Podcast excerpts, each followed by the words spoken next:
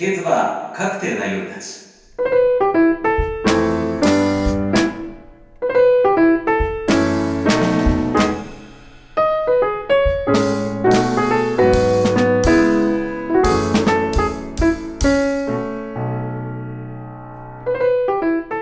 いらっしゃいませ。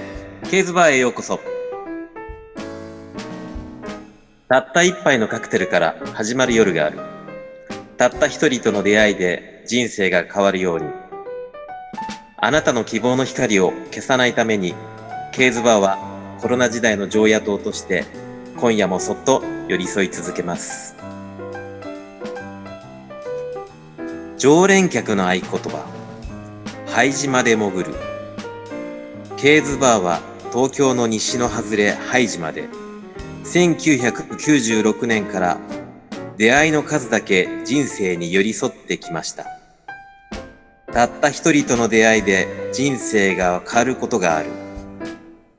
たった一杯のカクテルから始まる夜もまた同じ。バーってなんだろう。人生の分岐点だったり安息の場所だったり人それぞれの人間模様に寄り添うなくてはならない人生の灯火。そんなバーに今夜も常連客だけでなくその温かい明かりに誘われご縁に導かれて立ち寄る客がまた一人。コロナ時代の今ケーズバーで憩いのひとときを味わってみてはいかがですか？私バーテンダー大菅がバーならではのおもてなしであなたのお越しをお待ちしております。この番組は私マスターと二人の音楽家とともにお届けいたします。バー初心者のマリさんそして常連の直子さん。そろそろお二人が来る頃でしょうか。マスター、この間教えていただいたジントニック、美味しかったです。今日も何か、うん、ちょっとタイプの違うのを知りたいなと思うんですけど、おすすめありますか？はい。先週はどうもありがとうございました。今週もまた来ていただいて、えーせっかくなので前回のジントニックに少し似てるけれども、またちょっと違った感じで、うんうんえーちょっとね、薬草の苦味が入るカンパリというイタリアを代表する薬草酒。これとフレッシュのグレープフルーツを合わせたスプーモーニというカクテルを今日はおすすめさせてもらいますね。色はどんな感じですか？カンパリの赤とグレープフルーツの、まあ、淡い色が混ざって、少しピンク色に近い感じの色合いになりますね。あ、なんか映える感じですね。そうですね。じゃあ、それお願いします。はい、かしこまりました。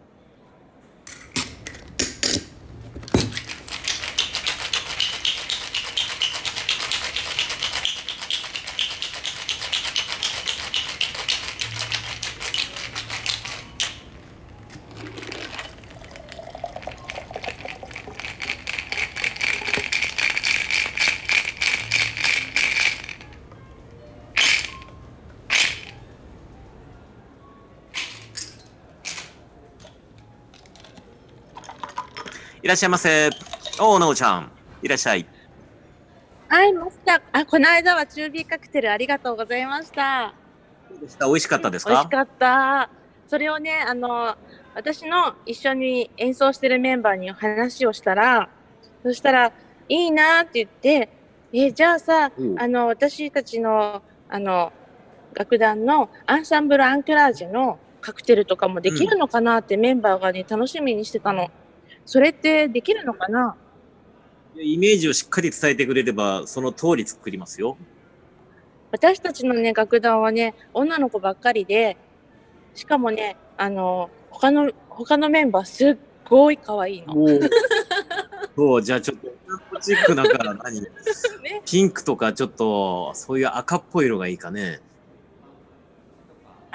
結構、あの、メンバーみんなピンクが好きで、いいね。じゃあ、そうね。ピンク色か。うん。そしたらベースは、うん、パッソワっていうパッションフルーツのリキュールがあって、まあ音楽家たちのパッションとパッションフルーツのリキュールちょっと合わせたそんな感じで作ってみようかな。お、すごい。うん。え、楽しみ。じゃあ、そうだな。フレッシュのライムをちょっと絞って、そこにまた先週も使ったトニックウォーターを合わせてちょっと仕上げてみようかな。うん。